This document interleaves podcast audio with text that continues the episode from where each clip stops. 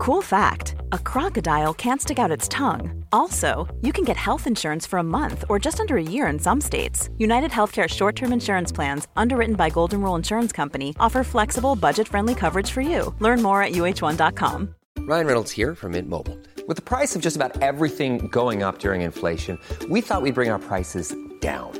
So to help us, we brought in a reverse auctioneer, which is apparently a thing. Mint Mobile unlimited premium wireless. Ready to get 30, 30, bit to get 30, bit to get 20, 20, 20, bit to get 20, 20, bit to get 15, 15, 15, 15 just 15 bucks a month. So, Give it a try at mintmobile.com slash switch. $45 upfront for three months plus taxes and fees. Promo rate for new customers for limited time. Unlimited more than 40 gigabytes per month. Slows. Full terms at mintmobile.com.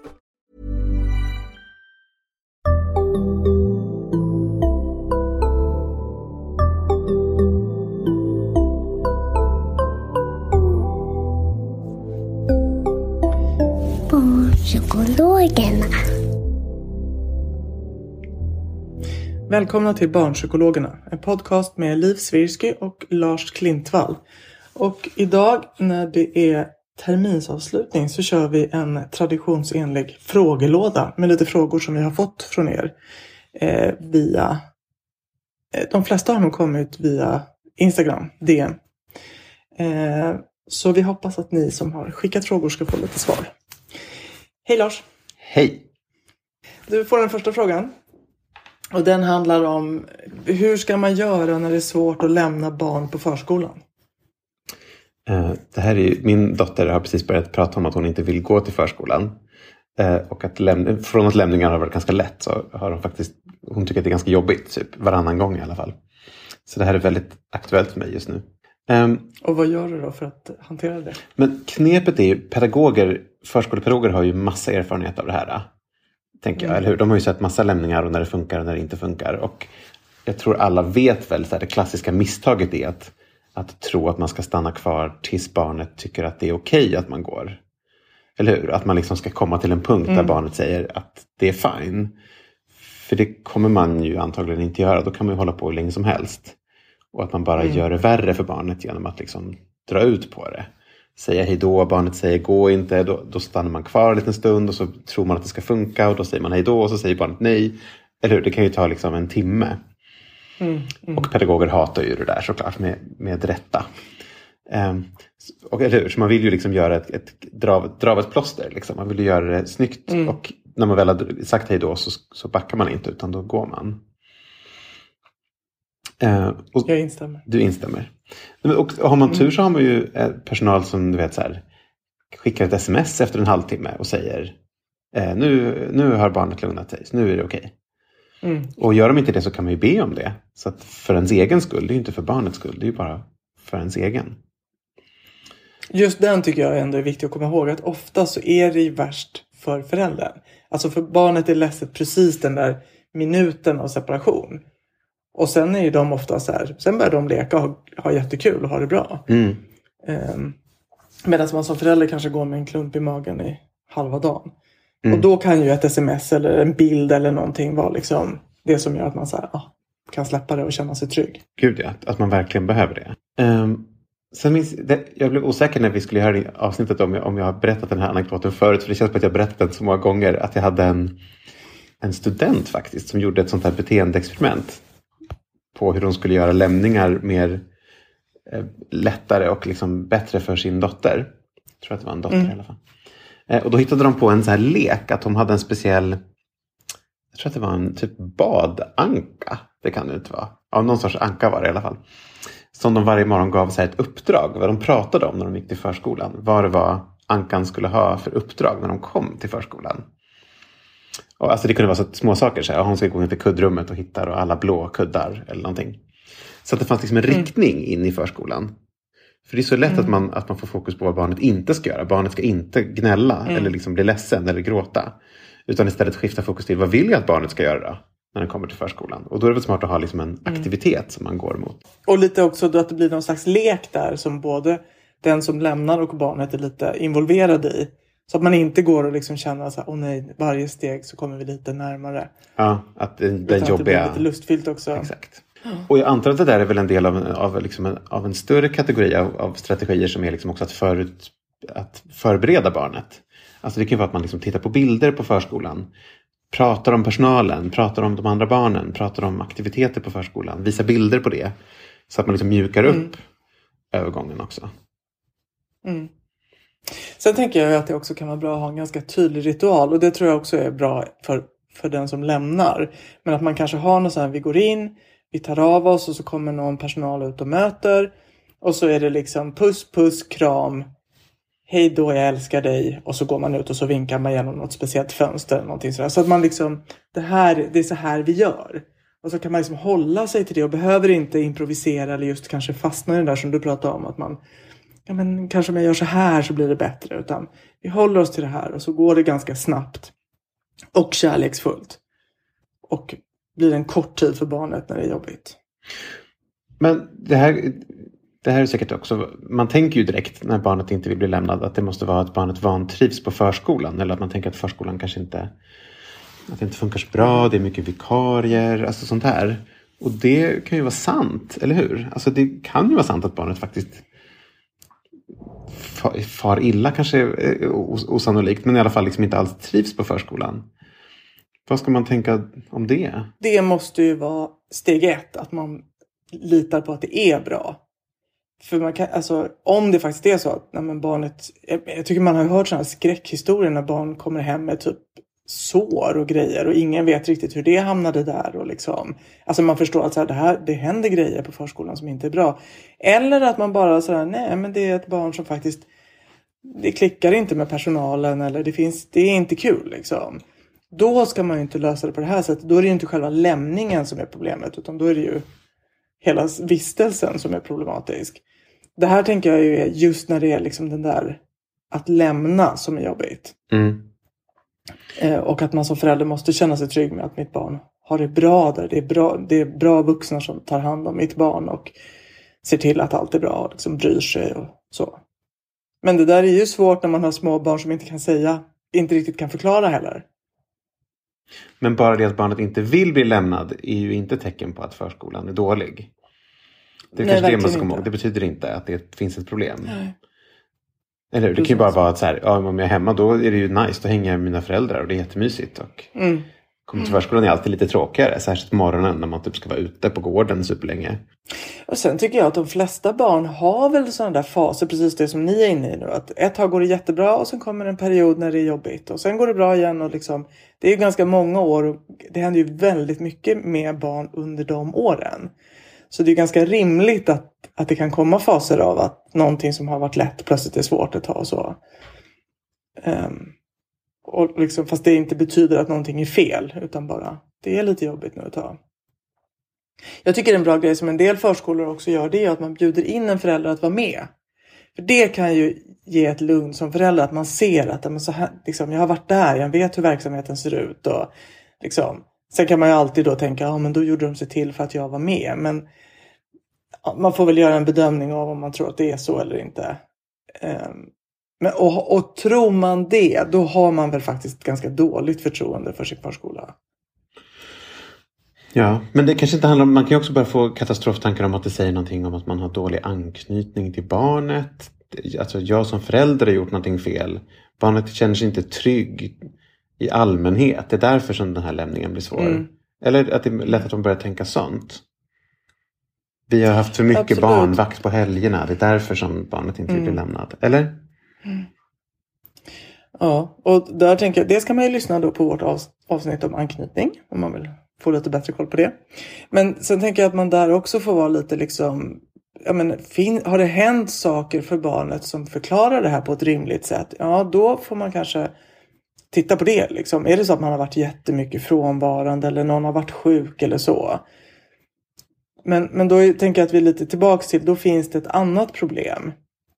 Men om, om det liksom, men allting har varit bra jättelänge och så plötsligt så kommer en sån här fas och tio minuter efter att man har gått så är barnet har det jättebra. När man kommer och hämtar, det som också många föräldrar beskriver, att när man kommer och hämtar har man ett barn som inte vill komma hem ens. Då, då kan man ju också misstänka att det, inte, det är ganska mysigt att vara på, dag, eller på förskolan ändå. Så. Så att liksom, man får väl ta de där sakerna i beaktande och, och se vad, vad är en, den troligaste förklaringen till det här. Men och, också om man vill eh, få lite konkreta tips på vad man kan göra om lämningarna är väldigt svåra och det är liksom återkommande. Det är inte bara förskolan, det är också när man ska lämna hemma hos farmor Mm. eller någonting. Då kan man ju lyssna på avsnittet som vi har om separationsångest. Där jag intervjuar dig. Vårt första avsnitt. Vårt allra första avsnitt, avsnitt ett. Och sen kommer man ju ganska snart kunna lyssna på ett avsnitt där du intervjuar någon om just det här med förskola. Just det. Jag gissar att det kanske kommer komma med just det här också med hur man ska göra med lämningar och så. Ja, som vi ska släppa efter sommaren. Precis. Precis. Om, i, om inskolning, alltså det är inte riktigt samma sak. Och, Nej, fast man kan väl... Vid inskolning så är det ju verkligen hardcore lämning. absolut. Alltså när inskolningen är över så är det ju... Och sen så kommer ju också den här tredje boken i, i den här bokserien som jag håller på med. Ehm, som ska heta, nu ska jag veta vad vi bestämde. Pappan som var rädd för att säga hej då. Det ska den tredje boken heta. Jaha. Så det handlar om, om, om eh, lämningar. Ja. Just det. Ja men bra. Ska vi ta nästa fråga? Ja, det gör vi. Eh, återkommande mardrömmar. Så mycket så att barn blir liksom rädda för att gå och lägga sig. För att de vet att om man sover så kan man drömma mardrömmar. Det här är jättespännande. Det här har jag haft patienter som hållit på med också. Ehm, vad tänker du om det? Sömnexperten Liv Svirsky. Eh, jag tänker att mardrömmar är ju inte så ovanligt. Många barn har ju det. Och det är klart att det kan komma perioder och det kan vara läskigt. Eh, och att man faktiskt börjar tänka liksom att nej, jag vill inte gå och lägga mig för det blir ännu en sån där vakna svettig och rädd och liksom. Eh, samtidigt så är ju mardrömmar väldigt normalt. Alltså det hör till och det är inte ett tecken på att barnet mår dåligt eller Alltså man kan ju ha mardrömmar som en del av en eh, posttraumatisk stressproblematik. Men då är det inte bara mardrömmar och då finns det ett trauma. Och liksom. Eh, men, men vanliga mardrömmar, det är normalt och inte något tecken på någon psykisk ohälsa eller någonting sånt. Eh, Det kan vara tecken på stress möjligen och trötthet. Eh, men det liksom inte mer än så. Så dels tänker jag att man som förälder då kan liksom faktiskt vara lite lugn och förklara att det kan bli så. Så kan drömmar vara. Och det är inte något konstigare när drömmarna är att man vinner någon jättehäftig leksak eller fotbollsturnering eller liksom så. Ehm, men eh, det, kan, det man kan göra är ju till exempel om det är en återkommande mardröm så, så är ju behandlingen att försöka tänka sig drömmen ungefär som ett filmmanus. Eh, eller som en film. Och att man skriver om manuset lite grann så man ändrar slutet. Så att man pratar med barnet om att ja, men okej, nästa gång som den där kommer och jagar dig. Då vänder du dig om och så drar du på dig din Spiderman-dräkt och så flyger du iväg. Eller liksom något sånt där. Något avslut som ger barnet kraft och eh, kommando liksom i drömmen. Och så kan man liksom, man kan rita det där eller man kan skriva det eller man kan bara prata om det eller så. så för att repetera den, liksom, det nya slutet. Eh, och det kan ju låta som så här jättetramsig behandling men det är ju så man behandlar mardrömmar även hos vuxna. Men, men och det du säger där, är inte det, det finns också ett element av klassisk exponering i det väl? Bara liksom att ta upp mardrömmen, ta ut trollet i solljuset och bara liksom Ja typ rita mardrömmen, eh, vad det är som händer i den. Allt sånt där är ju exponering. Ja. ja.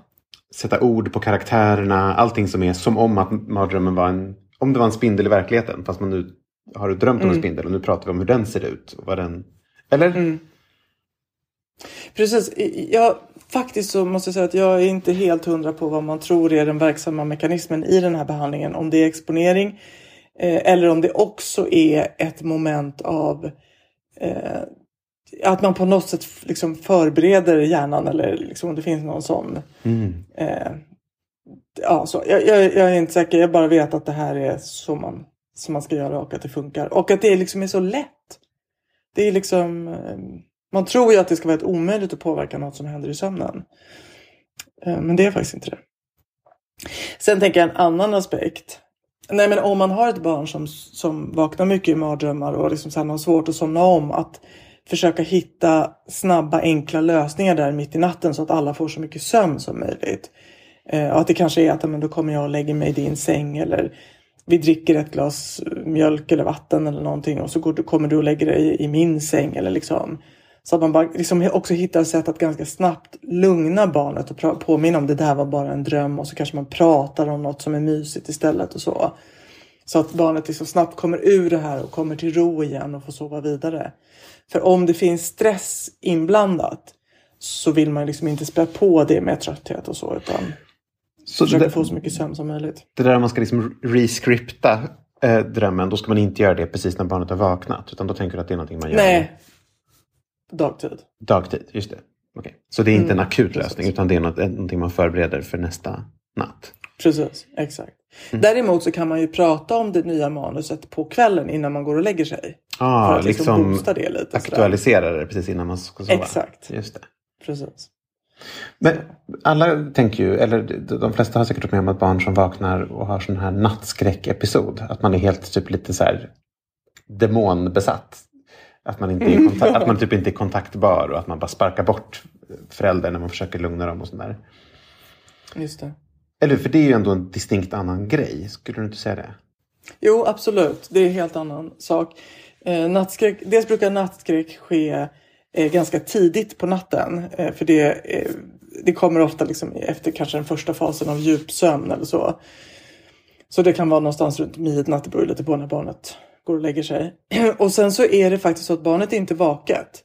Utan barnet sover genom nattskräcks, nattskräcksepisoden. Medan efter en mardröm så är ju barnet liksom man märker ju att barnet är med och kan berätta. Och det är klart att barn kan vara lite snurriga sådär mitt i natten men de är ändå alldeles tydligt här och nu.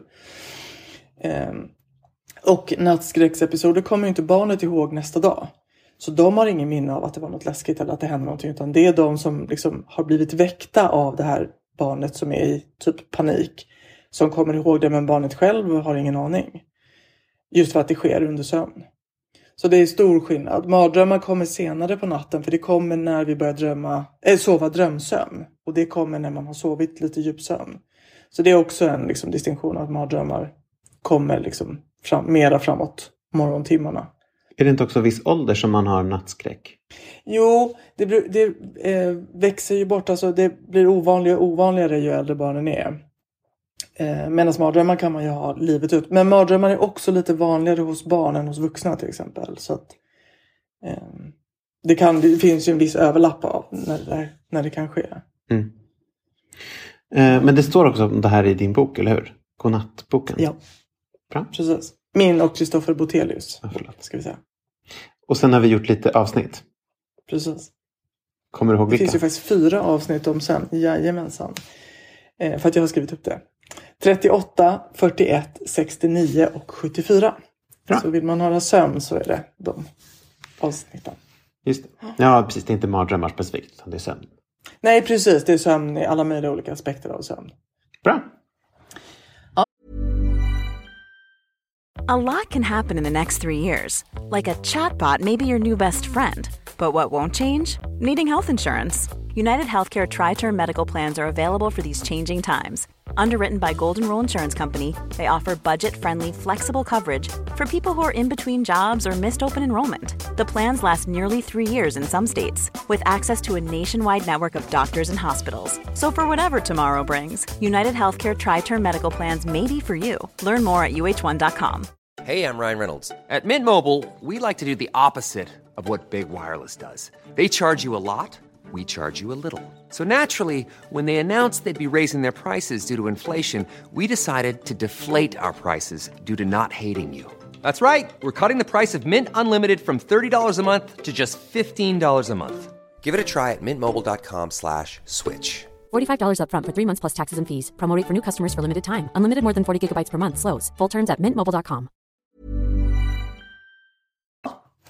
Nu får du svara igen då. Eh, och eh, då är frågan... Eh, ja, den här är klurig. Men hur hjälper man barn som har en förälder som är... Den som har skrivit här har skrivit narcissist slash psykopat och lägger över negativa känslor på barnen.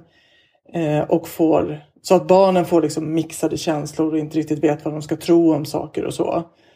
Eh, och att, och att de hamnar i att det de själva tycker eller känner eller upplever inte stämmer med det som föräldern säger. Eh, samtidigt som föräldern då säger att den älskar barnet och så. Alltså, nå- jag förstår det som att det är någon, en förälder som, vars egna känslor är ganska kaotiska och som lägger över det på barnen så att det blir förvirrande även för barnen. För vad menar man när man säger att en förälder är narcissist eller psykopat? Det handlar ju om relation till andra. Eller det måste ju vara något socialt beteende. Ja, om man inte menar att det faktiskt är en förälder som har någon sån här diagnos. Ja precis, men även Som har en då. narcissistisk personlighetsstörning. Ja, precis. Att, det, att problematiken visar sig i relationer. Eller Ja det måste det väl är det så vara. du menar? Mm. Typ av vadå? Att man, att, man, att man snackar skit om, om eh, folk i omgivningen? Eller vad är det man gör när man är... Om man säger att en förälder är psykopat, vad är, vad är liksom problemet? Ja, men är inte det då att man inte kanske inte förstår andras känslor, inte validerar andras känslor? Eh, Till exempel barnets känslor. Kanske. Ja, det skulle det väl kunna vara. Kanske utsätter för, för hjärntvätt, manipulation. Ja, just det. Jag, jag tänker kanske att den här brevskrivaren skulle kunna vara en person som att det är, är frånskilda föräldrar. Mm. Och att den förälder som skriver upplever att den andra föräldern är liksom skammar barnen eller ja, gör dem förvirrade eller pratar illa om. Ja, det, kan, det kan man väl tänka sig då ja. Kanske pratar illa om den föräldern som skriver brevet eller så. Ja, just det. För det är ju såklart jättevanligt att, att det uppstår sånt. Ja. Ja, Nej, men, okej, förlåt. Det jag är ute efter är bara så här, så att man inte fastnar i de här etiketterna. Utan att man funderar över så här, Ja, vad, är de, det. vad är det faktiska problematiska beteendet som den andra föräldern gör. Då? Mm. För det gör det väl också lättare att prata med barnet. Så här. Det kan bli snurrigt när pappa säger ibland sådana här saker. Mer än att säga att din pappa är en psykopat. Kanske inte är så, så användbart. Eller? Om det inte faktiskt är så att din pappa är liksom eh, har fått någon, psykopati finns ju inte som diagnos, men någon, någon allvarlig personlighetsstörningsdiagnos och där man faktiskt behöver prata om barnet om att det är så. Och det är liksom, alltså lite så, ungefär som att det, är liksom, föräldern har en sjukdom. Då ska man ha mycket på fötterna om man börjar man- säga sådana saker. Ja, då ska det ju vara klarlagt tänker jag. Ja, exakt. Jag menar det. Ja. Eller vadå, man har en förälder som är ju- bipolär och har liksom maniska perioder och börjar säga en massa konstiga saker. Och, och man vet att den föräldern har fått en sån diagnos. Då kan man ju prata om den Mm. sjukdomen. Men jag menar bara så att man inte springer runt och, och tycker själv att någon är psykopat Nej, för att nej, man har en precis. konflikt med den. Eller man tycker att någon är Nej, det- bipolär för exakt. att den gör knäppa grejer tycker man ibland. Eller bara, jag tycker bara att man ska vara ganska noga innan man börjar säga sådana grejer ja. om en annan förälder. Och så tycker jag också om, om det är så på riktigt, om det är klarlagt liksom. Så tänker jag att då, då är det inte frågan om hur man ska liksom, då, då är det ju problem som vuxna emellan behöver lösa på något vis. Hur ska man skydda de här barnen? Ska de erbjudas någon form av behandling eller någonting? Alltså det är ju liksom, då är det ett problem. Nej men precis, det är ju jättestor skillnad för att eller om det bara är så att liksom, jag tycker inte om mitt ex, jag tycker att den beter sig illa. Liksom. Mm. Och då känns det ju att, att kalla någon psykopat är ju väldigt drastiskt. Men förlåt, vi kanske, vi, det här kanske inte blir så hjälpsamt då. För det finns ju ändå, man kan ju tänka sig massa situationer där man har en förälder som gör knäppa grejer. Alltså som lägger över känslor, eller hur var frågan formulerad? Att man själv tycker att saker är läskiga och därför får sitt barn att undvika grejer. Eller att man liksom katastroftänker vad andra tycker om en och så säger man till barnet att det är så det är. Eller hur? För det är klart man kan göra massa sånt utan att tänka efter som förälder som kan bli dåligt för barnet. Och då vill man ju vadå? Påminna det här barnet om att ibland så säger föräldrar saker som inte är sant. Eller hur, ska- ja, hur ska man hantera det? Det, blir, det kan ju vara jättesvårt såklart. Ja, men då kanske man, alltså beroende på, det allra bästa är ju såklart om den förälder som gör så kan prata om att jag tycker det här är jätteläskigt eller jag får massa sådana här tankar. Men det är mitt problem. Det behöver inte betyda att det är så och du behöver inte, alltså precis som om typ om man är hundfobiker som förälder så kan man ändå vara väldigt tydlig med att hundar är inte farliga och jag vet det. Du behöver inte vara rädd för hundar och ingen annan behöver vara det och jag behöver egentligen inte heller vara det. Men jag kan inte kontrollera det. Alltså man är väldigt tydlig med att det här är något som är hos mig. Liksom, jag har fel men kan, det, det är så här. Just det. Men det där är ju en Ja, förälder då men- som är och- väldigt bra på att, att som har självdistans. Ja, precis. Men har man en, att göra med en förälder som man tycker gör något sånt här mot barnen och där man inte kan vara ense om det så får man kanske ändå man kanske ändå kan prata med barnet om att ja, så tycker pappa eller ja, så säger mamma. Och, men jag tänker att det kan vara så här, man kan tänka olika. Alltså man kanske kan nyansera det där lite utan att ändå så här, det är för att pappa är galen eller liksom. Mm. Mm. Så. Och för att det heller inte är särskilt hjälpsamt för ett barn att få höra att din andra förälder är liksom, det är fel på den eller så. Mm. Men, Det, det är ju få barn som uppskattar det, liksom, eller som blir hjälpta av att förstå det. Om det inte verkligen är som en, men då är det ju på, på nivån liksom. Har en sjukdom, hur förhåller man sig till det? Men det där som du sa nu var jättebra. Alltså att man egentligen den färdigheten man... För det här barnet kommer ju ha den här föräldern resten av livet. I alla fall förälderns liv. Ehm, och då vill man ju att barnet ska kunna vara flexibel. Alltså säga så här, man, så kan man tycka inställningen är kanske bra. Alltså så här, folk tycker olika, man kan säga saker, det är svårt att veta vad andra tycker om en. Alltså så här, mer Ja, flexibel. Samma som man skulle tänka att man är flexibel med sina egna tankar så vill man vara flexibel med vad den andra föräldern säger för någonting. Svårt. Och sen kanske man också kan börja bolla in beroende på barnets ålder, men liksom, men vad tycker du? Just det. Och du, kan, du har ju också dina tankar. Så tycker pappa och så här tycker jag och vad tycker du? Och liksom, så att man faktiskt du har rätt att tycka som du vill. Ibland tycker du som jag, ibland tycker du som pappa, ibland håller du inte med någon av oss. För det blir ju också att stärka barnet och om det nu är en förälder som lägger väldigt mycket lägger ut väldigt mycket på sina barn så är det ju bra att stärka barnet så att liksom du, ja, barnet står stadigt i sina egna tankar och åsikter. För det kan ju vara något som, som det barnet behöver lite extra stöd med jämfört med liksom barn som inte utsätts för sånt. Det här var en jättesvår fråga. Ja, verkligen. Och vi, som, vi kanske inte var superhjälpsamma, men kanske lite.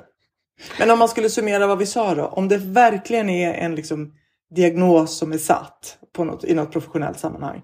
Ja, men då kanske man måste prata om det och då kan man också kanske söka någon form av stödgrupper eller så för barnet. Liksom barn till föräldrar som är ditten eller datten.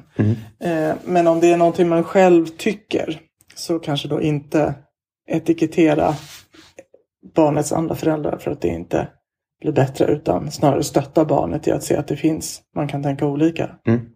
Bra. Ditten eller datten var också en bra sammanfattning på hur vi ser på psykiatrisk diagnostik. ah, du har väl ditten eller datten. Eh, ska vi ta sista frågan? Ja, det gör vi. Eh, det här med belöningssystem och poängsystem och sånt där som vi har pratat om massa gånger. Förstärkare och sånt. Eh, det där låter ju eh, enkelt och fint när man har ett barn som man ska göra det med. Men det kan ju såklart bli svårt, som den här eh, frågan gäller då. Hur man gör med syskon. Som man har ett barn som behöver ett belöningssystem för någonting för att det är väldigt svårt. Vad det nu kan vara, inlärning eller komma iväg till förskolan eller skolan på morgonen eller plugga, göra läxor. Hur gör man med det andra barnet som liksom står bredvid och tittar på? Som kanske inte ska få belöning för de här beteendena för att den inte behöver det. Det här är ju en återkommande fråga. Hur ska man göra då, Liv? Ja, verkligen. ja, men den är verkligen återkommande. Jag, jag brukar föreslå att dels så kan man titta på om det andra barnet behöver poängsystem för några andra beteenden. Det kanske finns något som även det barnet behöver öva lite på eller bli bättre på. Eh, och då kan man ju ha liksom två olika poängsystem. Ehm, så att de båda har möjlighet att samla poäng och få, få ihop till något som de tycker är spännande. Men de gör inte riktigt samma saker. Eh, och det kan man ju kanske ibland bara förklara med olika ålder. Det där kan ju du redan för du, du är ju mycket äldre. Eller liksom. Men, så du får öva på de här sakerna istället. Och så. Ibland brukar jag uppmana att man har de här poängsystemen ganska hemligt. Det är mellan barnet och föräldrarna. Det andra, andra barn behöver inte veta om det och liksom behöver inte bli en stor grej i hela familjen. Utan det här är vår grej. Mm. Har man lite äldre barn då tänker jag att man också faktiskt kan prata om att det här är något som ditt syskon behöver nu för att vi ska lösa de här problemen. Och liksom, barnet ska må bättre, vi alla ska må bättre. Att det är lite, alltså det är en, en del av en behandling. Eh, och precis som man inte säger om, om ditt syskon får öroninflammation så behöver inte du äta antibiotika utan liksom, man, man får det man behöver och man kommer i perioder under uppväxten att behöva olika saker. Och olika uppmärksamhet, olika uppmuntran och så.